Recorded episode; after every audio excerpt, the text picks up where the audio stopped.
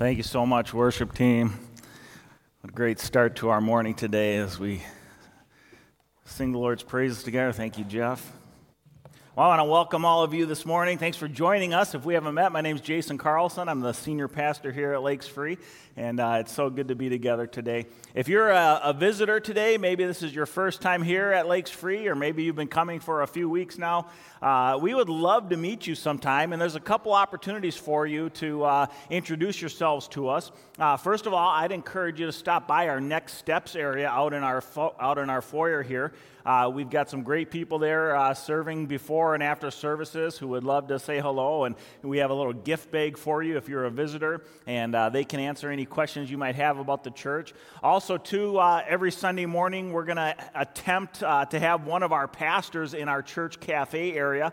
Uh, today, Pastor Stephen is back there serving, and so if you'd like to say hello to him, he would love to greet you and meet you or your family and, and answer any questions you might have. So please come come and let us know you're here. We would love to welcome you into our Lakes Free community.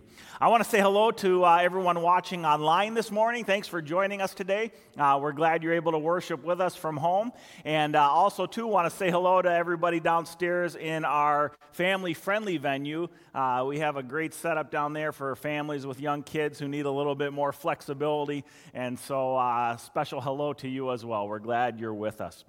Well, friends, this morning I just want to share uh, a quick announcement with you. We have a special event this evening, uh, 6 to 7.30 tonight, downstairs in our fellowship hall. We are going to be celebrating Bev Phillips, uh, who recently retired from our uh, care ministries director position here at Lakes Free. She has served here with us for 15 years, and uh, we want to invite you as our church family to come out tonight. Uh, anytime in that time frame, 6 to 7.30, you can stop by and just uh, say hello to Bev, thank her for her ministry.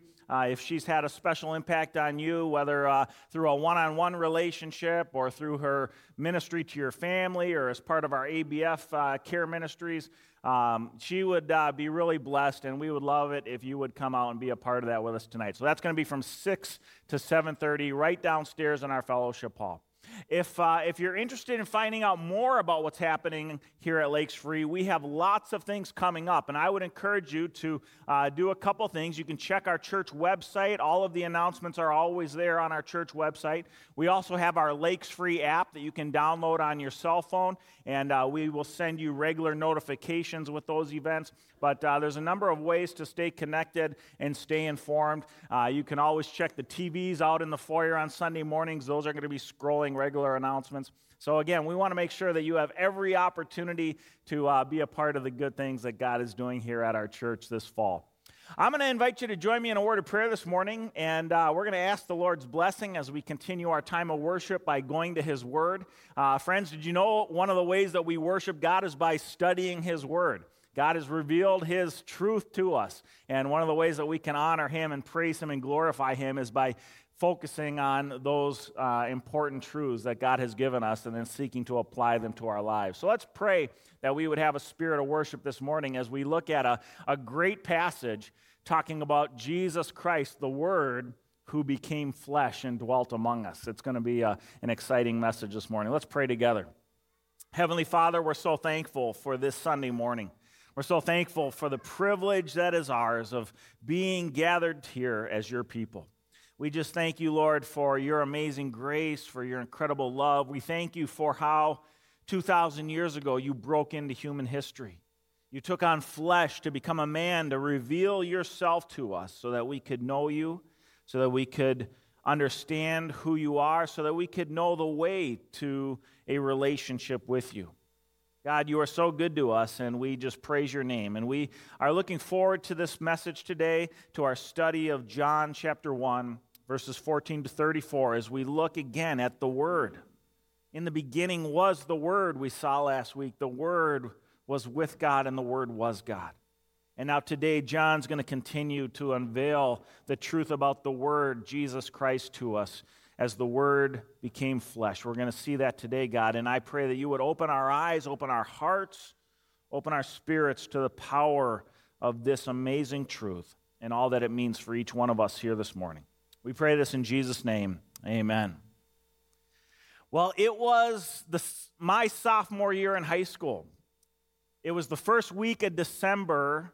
The year was 1991, and my family happened to be over in Honolulu, Hawaii, where my dad was teaching for Youth with a Mission that week.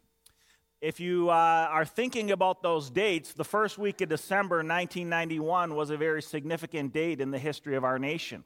That week that we were there in Honolulu happened to be the 50th anniversary of the bombing of Pearl Harbor. And there were all kinds of veterans there that week who were there for the big celebrations. Uh, President George H.W. Bush had actually come to, to Hawaii to be a part of those Pearl Harbor celebrations on the 50th anniversary. And our family, we discovered that President Bush was actually staying at the same hotel that our family was staying at on Waikiki Beach there in Honolulu. We were at the Hilton Hawaiian Village, and uh, a couple days into our visit, we noticed all these extra crowds and reporters and cameras and, and uh, Secret Service agents and police. And we were thinking, okay, what's going on here? You know, and, and uh, we discovered the president was going to be staying at our hotel for a couple days over those 50th anniversary celebrations for the bombing of Pearl Harbor. Well, as you can imagine, you know, being a sophomore in high school, and then my younger brother who was in junior high, I mean, we were pretty excited about this because, you know, we saw all these Secret Service agents all over the place. Uh, early in the morning from our window, from our balcony, one morning we looked out, and George Bush was actually doing laps out in the ocean, and the Secret Service had blocked off the whole beach, and here's the president out, out there swimming laps. It was, it was such a cool experience, you know, seeing all this and being that close to the president. Well, one night our family had walked down the beach to a, a restaurant uh, for dinner. And as we were making our way back, we noticed that the crowds were unusually large that evening around our hotel. In fact, uh, the main entrance to our lobby was just jam packed with hundreds of people. I mean, we, we couldn't even make our way into our hotel. They had it all blocked off, and security and police were all over the place, and, uh, and crowds and reporters. And uh, we started asking, you know, hey, what's going on here? And quickly discovered that President Bush had been giving a big speech in one of the ballrooms there at the hotel, and people were outside in the, in the lobby waiting for President Bush to come out, and the Secret Service had his motorcade out front, and, you know, and it was all set up for his, you know, grand exit, and, and the cameras were all set up, and the reporters were all there. Everybody was waiting to catch a glimpse of President Bush. Well, our family, we started thinking ourselves, you know, we're never going to get into our hotel going this direction. So we had actually been at this hotel a few times over the years, and we decided, you know, we, we knew a back alley that went around the back side of the hotel, and we were going to sneak around the back side through this alley and uh, enter our hotel through a back door that was kind of a service entrance. But again, you know, we had been there a few times, so we had discovered some of these, you know, secret passages and ways around. And so uh, we walked around the side of the hotel. We started making our way down the lobby. And all of a sudden, a door came flying open, and a group of about six or eight guys in suits, Secret Service agents with earpieces, comes marching through. They literally bumped into our family. And they were like, all right, excuse us, friends, you know, they're moving us away. And before we realized it, we noticed right there in the center of this group of Secret Service agents was President Bush. We were literally an arm's reach away from the president, literally bumped into the Secret Service agents who were sneaking him out this back door down this back alley to avoid the crowds in the front of the hotel. And uh, it was just a crazy experience. You know, here were all these people, hundreds of people and reporters waiting for President Bush in the front entrance of the lobby. And here's our family trying to sneak around the crowds, and we end up bumping right in to the president and his Secret Service detail. Now, obviously, it was just a really quick encounter, a real brief encounter, but uh, my brother and I, especially, you know, as young guys, we thought that that was pretty cool, uh, being that close to the president. Now, I share this story with us this morning, friends, because one of the primary reasons for why the Apostle John wrote his gospel and if you were here last week, we started this new study in the Gospel of John. Well, one of the primary reasons why John wrote his gospel was to make sure that people wouldn't be duped into seeking after or following counterfeit versions of Jesus Christ. Towards the end of the first century, there were all kinds of cults that were growing, trying to lead people astray, trying to get them to follow after other Jesus Christ, false Jesus Christ. And unlike those Secret Service agents we saw that day in Hawaii, John wasn't seeking to hide Jesus from the crowds.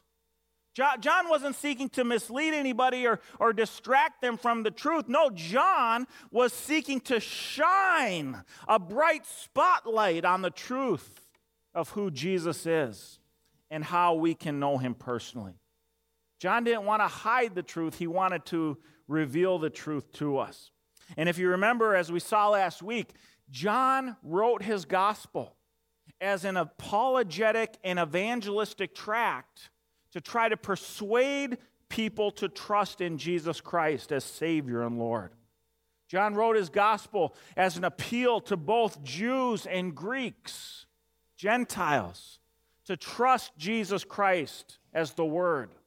As we saw last week, the Logos, the God, the creator of the universe who has come into the world in the form of a man. John wanted us to know who the Logos was and how we can have a relationship with him.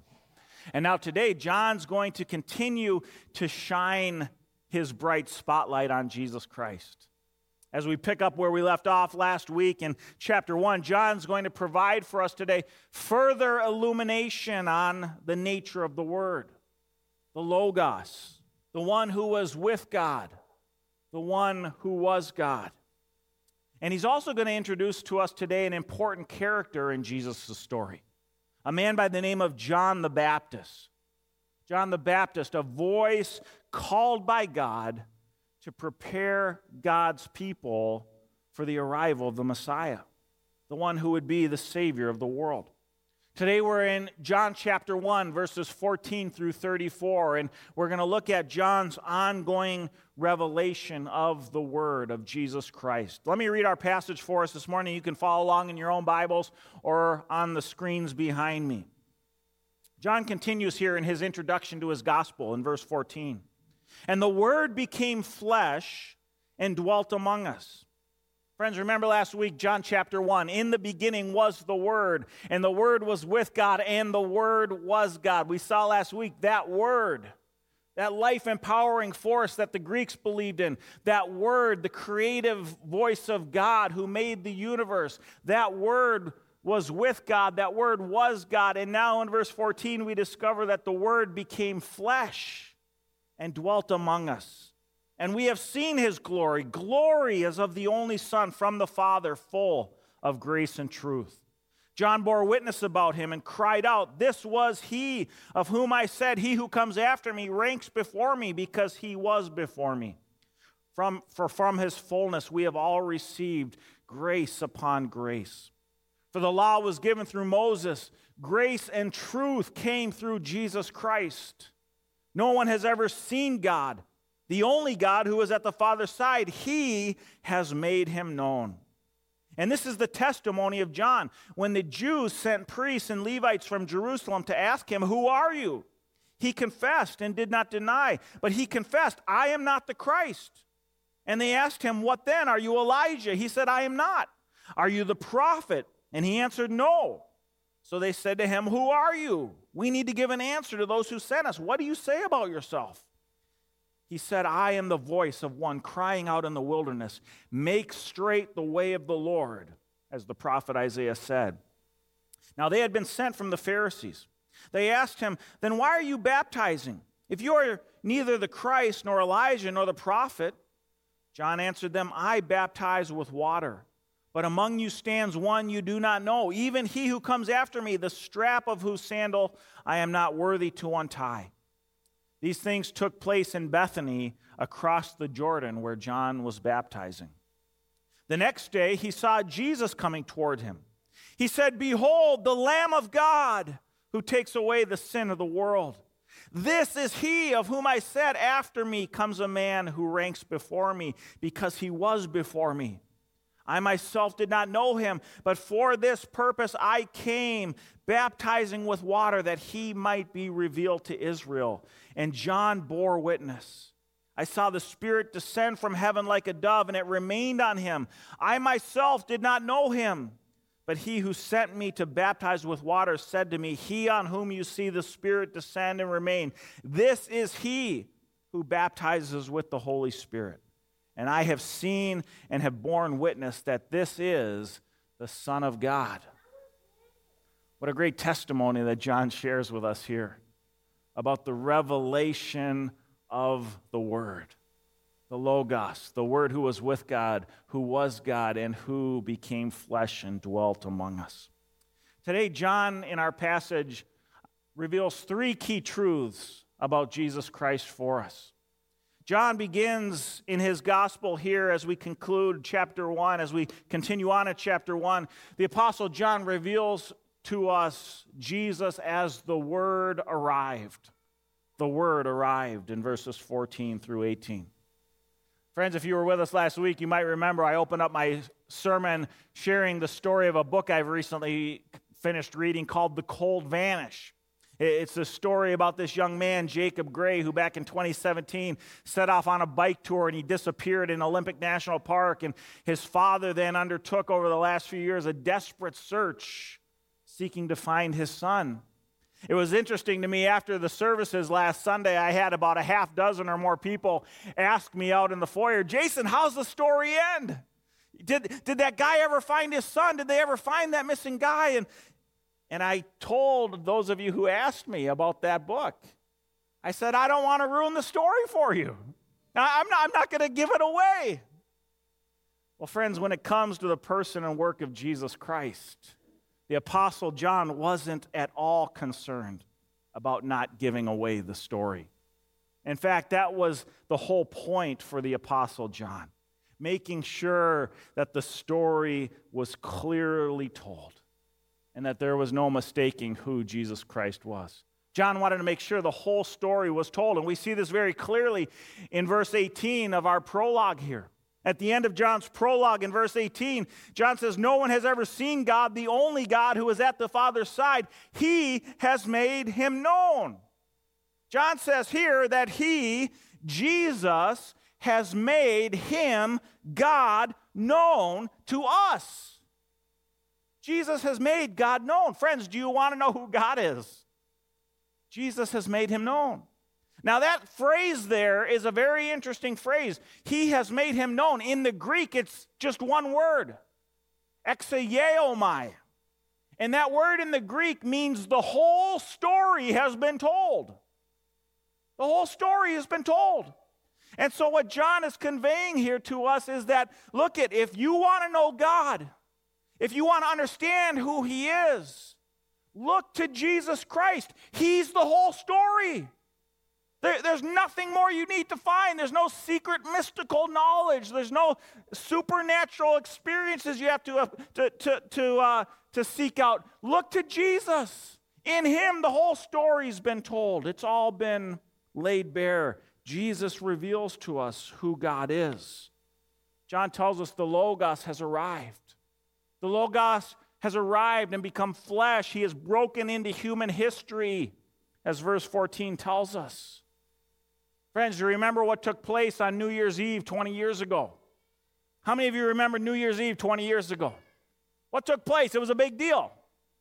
Y2K, right? Do you remember Y2K? Do you remember watching on the news that night? All the TV networks showed capital cities all over the world shooting off fireworks, celebrating the turn of the millennium, Y2K. Tokyo, Beijing, Moscow, Paris, London, Washington, D.C., capital cities all over the world shooting off fireworks. Friends, why was the whole world celebrating Y2K?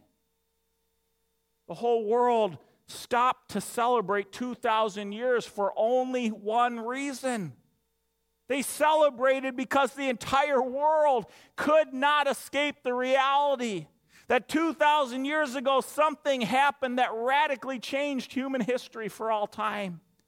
2,000 years ago, history was split forever into BC and AD when God broke into human history, personally revealing himself to us, becoming a man so that we could know who he is and how to have a relationship with Him.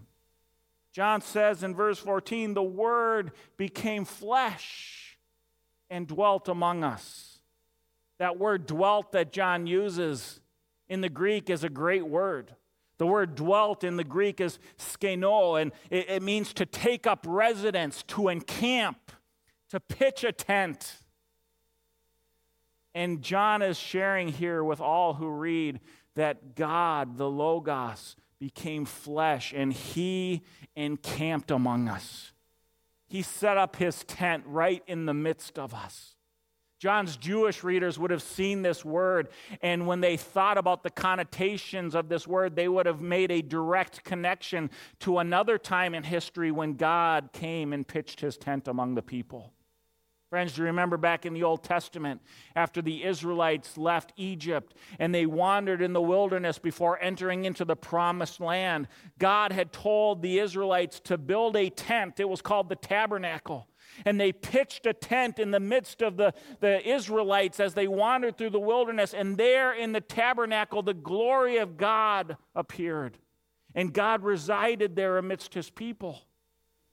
And Jesus now, John tells us here in John chapter 1, Jesus now has come. And he has tabernacled among us. He has pitched his tent among us. He has encamped among us so that we might know who God is.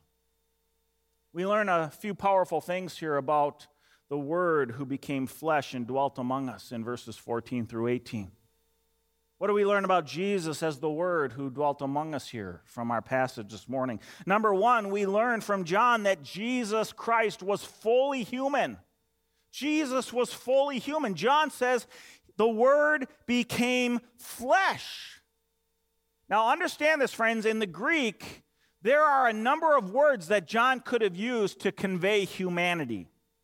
But John chose a very specific word to convey the truth that the word became flesh. He used the Greek word sarx. Sarx. And sarx is a very earthy, raw word. Sarx refers to meat, to muscle, to blood and guts.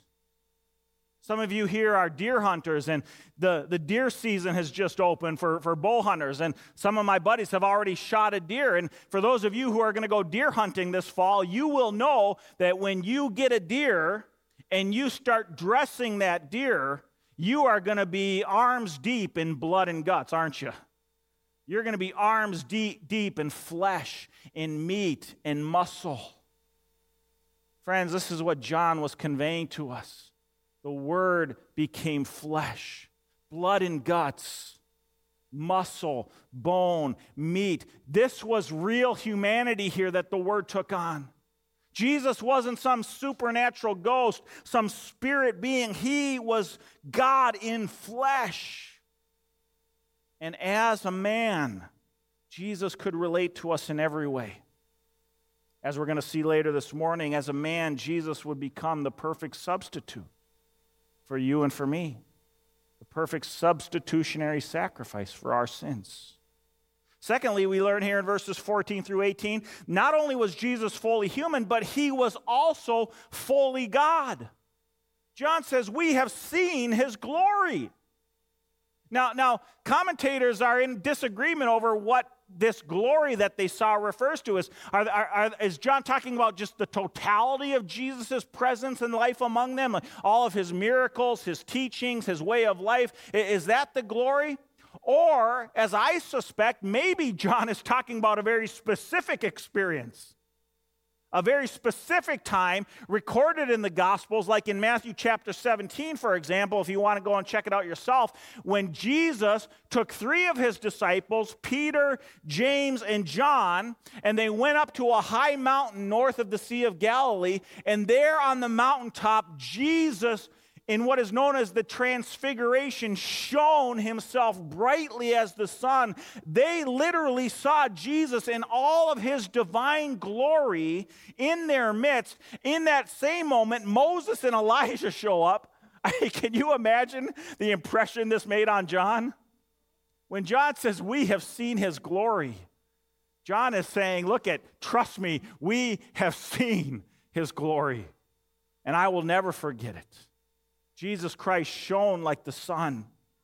We know that this was no mere man, this was God. This was God who came in human flesh, but he was still fully God.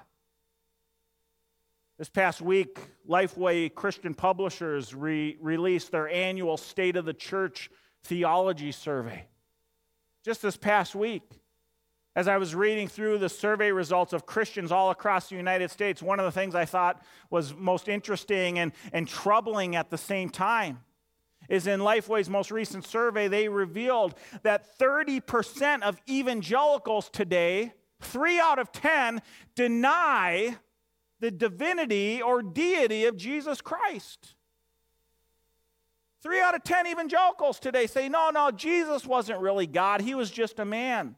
He was just a good teacher, a, a loving guy, a, a great prophet, but he wasn't God. Friends, this isn't the message of the Apostle John. Let me, let me say this very clearly this morning. If you deny the deity of Jesus Christ, Friends, not only are you not a true evangelical, but at this point, you're not even a true Christian. There is no such thing as being a Christian who doesn't believe in the deity of Jesus Christ. Jesus Christ was God in flesh, man and God, fully both things in his incarnation. The Apostle John wouldn't have even fathomed a Christianity without a divine Jesus Christ. Think about all that John experienced in his life because he believed that Jesus was truly God in flesh. John gave up everything in his life to serve and follow Jesus. His brother James was martyred because he believed Jesus was God in human flesh. John's best friends, the other 11 disciples, all were martyred horrifically because they believed that Jesus was God in human flesh. John would be sent to the prison colony on the island of Patmos as an old man because he believed that Jesus was God in human flesh. Friends, this was no made up story. This was no mistaking of who Jesus truly was. John says, We have seen his glory. And John and his fellow disciples were willing to lay down their lives because they knew that Jesus Christ was fully God.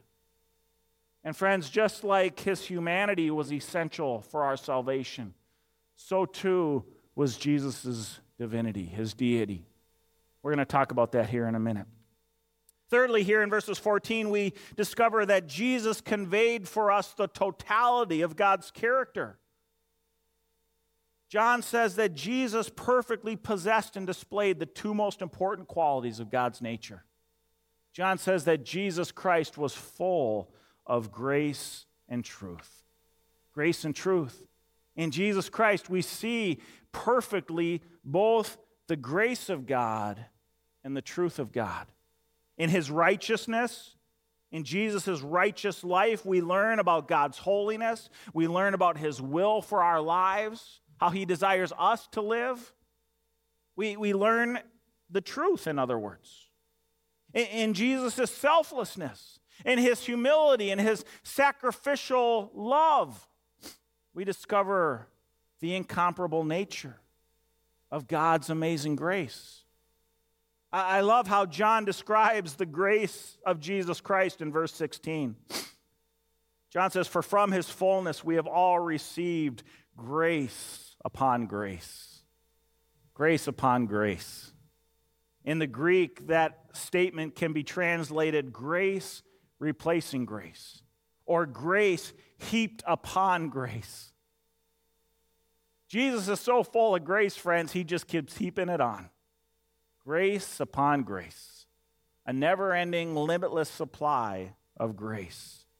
I was thinking this past week of that statement grace upon grace, grace replacing grace, grace heaped upon grace. It reminded me of this past year when my family, we were over in Hawaii. I was teaching for youth with a mission there as well. And, and by the way, it's a tough gig, you know, but somebody's got to do it. And, and uh, one afternoon, my kids had been playing in the waves down by the beach, and we had to go and get ready because I was teaching that evening. And so I called out to Caleb and Addie as they're playing in the waves. Come on, kids, we got to go come in. We got to go get ready. Dad's got to teach tonight. And Caleb and Addie were like, No, Dad, just a few more minutes, just a few more minutes. And, and I said, Kids, the waves will still be here tomorrow. And guess what? We woke up the next morning and the waves were still rolling in, one after another. And I thought, what a great illustration for the grace that's found in Jesus Christ. The grace that just keeps on coming, wave after wave. Grace upon grace. Grace heaped upon grace. Friends, some of you here this morning might need a fresh dose of God's grace in your life today. Maybe you're feeling overwhelmed with the weight of your own sin and rebellion. Maybe you're here this morning struggling with a circumstance in your life that just seems beyond your control. Maybe you, you're looking back at past experiences, past events that continue to beat you up and weigh you down. John says, Look to Jesus Christ. In him is grace upon grace. Maybe today you need to just lay back and rest in the waves of God's grace and let them wash over you over and over again. That's the grace that is ours in Jesus Christ. You are forgiven. You are free. You are beloved. You are a child of God. You have an eternal inheritance. Grace upon grace upon grace. Friends, turn to Jesus Christ and experience that amazing grace that is ours in Him. Secondly, here in our passage in verses 19 through 28 this morning, John reveals to us Jesus as the Word announced. The Word announced. One of the earliest books I remember reading as a kid is a, a great story by a guy named Colonel Robert Scott. It's called God is My Co pilot. Any of you ever read this story? It was published back in 1960 after World War II. I found this as a kid at my grandparents' house up in Green Bay, Wisconsin. It was one of my uncle's books that they had read when they were kids. And, and I remember picking up this story and just the fascinating account of this colonel in the United States Army. He flew, flew P 52 Mustangs in the China Burmese theater of World War II. And uh, he called the book God is My Co pilot because he attributes his survival through all of his daring missions to the reality of God's presence with him all along the way. That statement, God is my co pilot, has become popularized over the years, and you'll often see this on bumper stickers and elsewhere. It was very interesting, though, this past weekend, my son and I and, and uh, Caden we were driving up to our family's cabin in northern Wisconsin, and we drove through Cumberland, Wisconsin, and there in Cumberland, the Methodist church often has these, you know, pithy church signs out front on the roadside. And, and that day, as we drove by, I noticed that the church sign read, If God is your co pilot, you're in the wrong seat. And I thought, you know what? That's a great way to put it. If God is your co pilot, you're in the wrong seat. Friends, God doesn't want to be your co pilot, He wants to be flying the plane. And when we follow Jesus Christ, we need to put Jesus Christ first. And you know something? As we turn here in our story and we discover this character called John the Baptist, one of the things we discover very clearly about John the Baptist is that with him, there was no mistaking who the pilot was. For John the Baptist, the Lord, the Messiah, was always number one. And we see this very clearly in our passage this morning. John tells us in verses 19 through 23 how the Jews sent ambassadors down to John to, to discover who he is. And the Jews started questioning John the Baptist. They, they said to John, Are you Elijah? Or, or first they said, Are you the Christ? He says, No, I'm not the Christ. And then they asked him, What then? Are you Elijah? He says, I'm not. Why would they ask him if he's Elijah? Well, friends, the very last words in the Old Testament, in the book of Malachi, chapter 4, talk about Elijah returning prior to the day of the Lord. And so the Jews were thinking maybe this is Elijah. Maybe, maybe the Messiah is coming soon. And here's John. And John says, No, I'm not Elijah. They say, What then? Are you the prophet? Who's the prophet? Well, in Deuteronomy 18, Moses had told the people of Israel that another prophet would come after him that they should listen to. Okay, thank you, Siri. She's looking up Deuteronomy 18 for me. Um, Moses is making a messianic reference to the ultimate coming of the Messiah. He's telling his people, look at another prophet's coming that you need to listen to. But, uh, but John the Baptist says, look at, I'm not the prophet. I'm not the Christ. I'm not Elijah. I'm not the prophet. Well, who are you, they say. And in verse 23, John declares, I am the voice of one crying out in the wilderness, make straight the way of the Lord.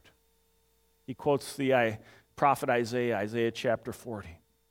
I am the voice of one in the wilderness crying out, Make straight the way of the Lord.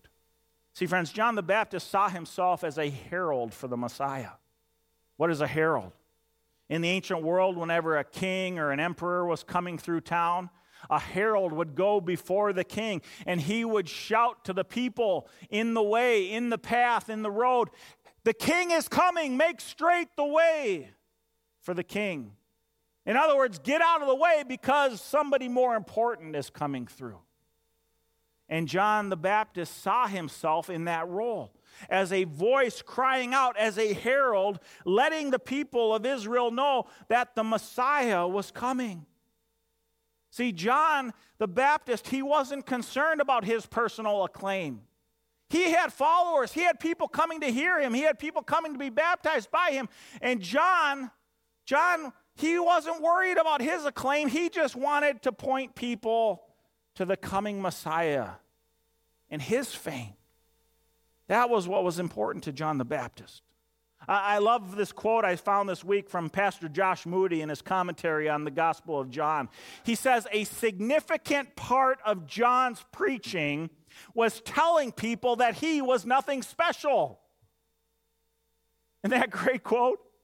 A significant part of John's preaching was telling people that he was nothing special. Friends, let me tell you something this morning. If I, as your pastor, ever forget that truth, you guys go out and make sure you find yourself a new pastor.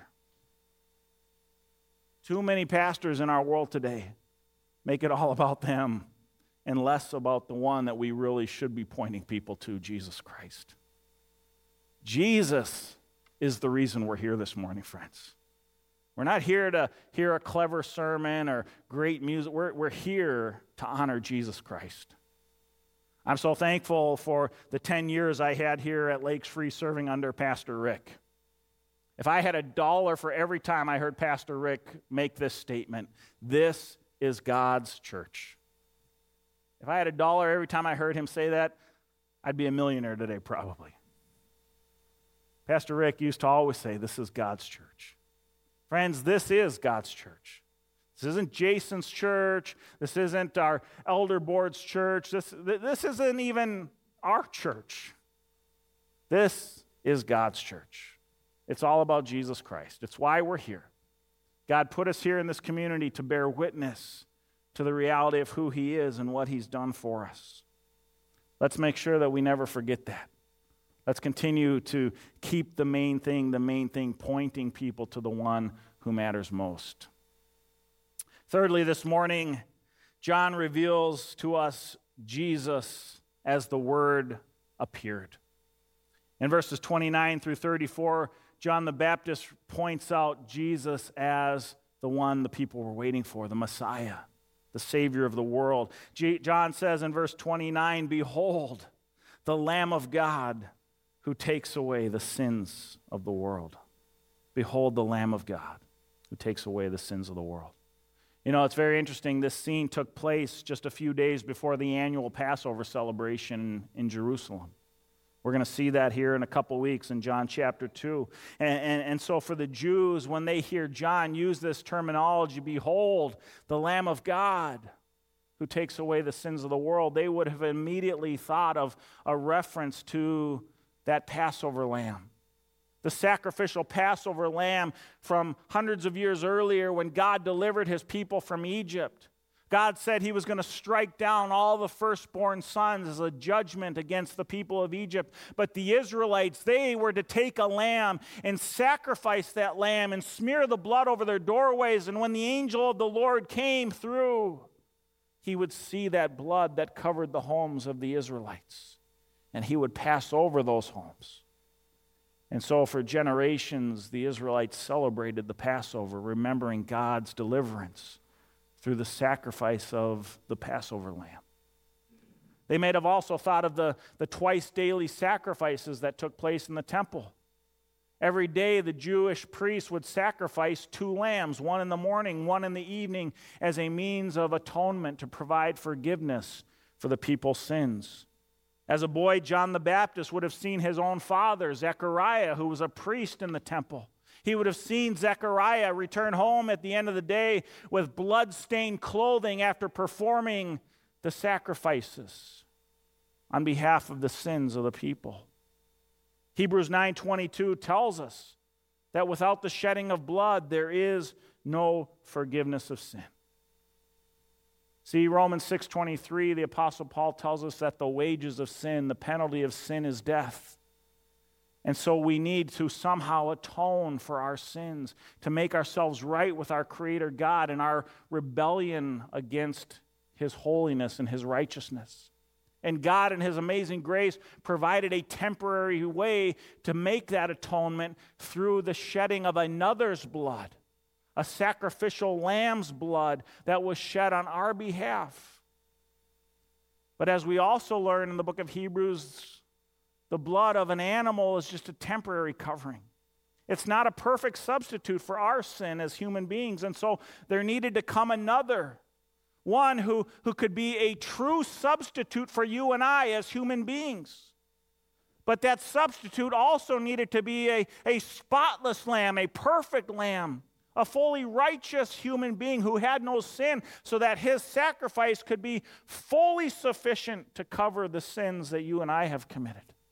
And this is why Jesus came as both flesh man and God to be the perfect sacrifice for us. Hebrews 10 11 through 14 says, Every priest stands daily at his service, offering repeatedly the same sacrifices, which can never take away sins. But when Christ had offered for all time a single sacrifice for sins, he sat down at the right hand of God, waiting that time until his enemy should be made a footstool for his feet. For by a single offering, he has perfected for all time those who are being sanctified. The author of Hebrews here is telling us that, that in Jesus, who was fully man, he was able to serve as the perfect substitute for us. And in Jesus, who was also fully God, he was the perfect sinless offering. So he thereby became our perfect substitutionary, atoning sacrifice. He paid the penalty that we all deserve to pay. He died on our behalf. He suffered and shed his blood for our sins so that we could be made right in the eyes of our Creator God. Friends, that's amazing grace. That, that is what Christianity is all about. The whole essence of Christianity can be summed up in verse 29 Behold, the Lamb of God who takes away the sins of the world. That's what it's all about. It's why we, we're here today, it's why we worship, and it's why God sends us out into the world, like John the Baptist, to be heralds for the Messiah because the world needs Jesus. The world needs to know that a way has been made to receive forgiveness from our sins, that we've been offered an atoning sacrifice that can make us right with our holy Creator God. One of, one of the great paintings in the history of Christian art is a 17th century painting by a Spanish painter named Francisco de Zurbarán. It's a painting called Agnus Dei. Agnus Dei, which in Latin means Lamb of God. It's a beautiful representation of the sacrificial lamb. The sacrificial lamb that God provided to be the atoning substitute for our sins. The sacrificial lamb that laid down its life so that we could experience forgiveness. I want you to look at this painting this morning as I conclude, and I want to read for you a section of the prophet Isaiah's words in Isaiah chapter 53. And as I read, I want you to meditate on the truths of what I share while you look at the Lamb of God. He was despised and rejected by men, a man of sorrows and acquainted with grief, and as one from whom men hid their faces. He was despised, and we esteemed him not. Surely he has borne our griefs and carried our sorrows. Yet we esteemed him stricken, smitten by God, and afflicted. But he was pierced for our transgressions. He was crushed for our iniquities. Upon him was the chastisement that brought us peace, and with his wounds we are healed. All we like sheep have gone astray. We have turned every one of us to his own way, and the Lord has laid on him the iniquity, the sin, the rebellion of us all. He was oppressed and he was afflicted, yet he opened not his mouth, like a lamb that is led to the slaughter, and like a sheep that before its shears is silent, so he opened not his mouth. Let me close in prayer this morning. Lord Jesus, Lamb of God who takes away our sins.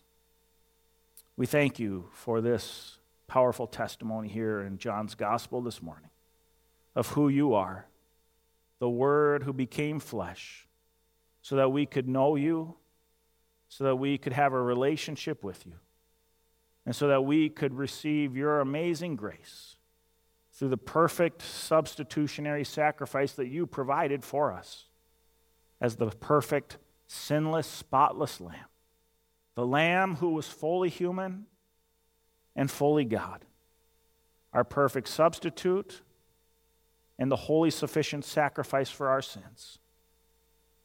Jesus, we thank you that you have made a way for us to be reconciled with you. And Lord, I just pray that if there is anybody here this morning who has never received that great gift, that sacrifice that, that gift of love that you provided for us when you shed your blood on the cross, laying down your life as the Lamb of God. I pray that that person here this morning would, would turn to you and trust in you and put their hope in you. That they would call out to you this morning, even right now in the quiet of their own heart, and recognize, Lamb of God, I need you. I want to receive the gift of forgiveness that you purchased through your sacrificial death. I want to be made clean. I want to be cleansed. I want to be made right. I want to know what it is to be called a child of God by putting my trust in Jesus.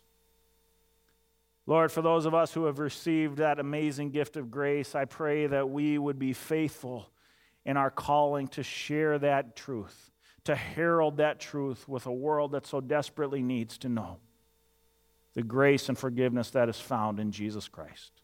You are the way, Lord. You are the truth. You are the life. You are the only hope for us who are sinners. And so, God, may we take it upon ourselves this week to herald your glory, to herald your amazing grace, to make straight the way of the Lord in the lives of people who need to know that there is hope and salvation in you. God, we commit ourselves to that cause. We pray all this in Jesus' name. Amen.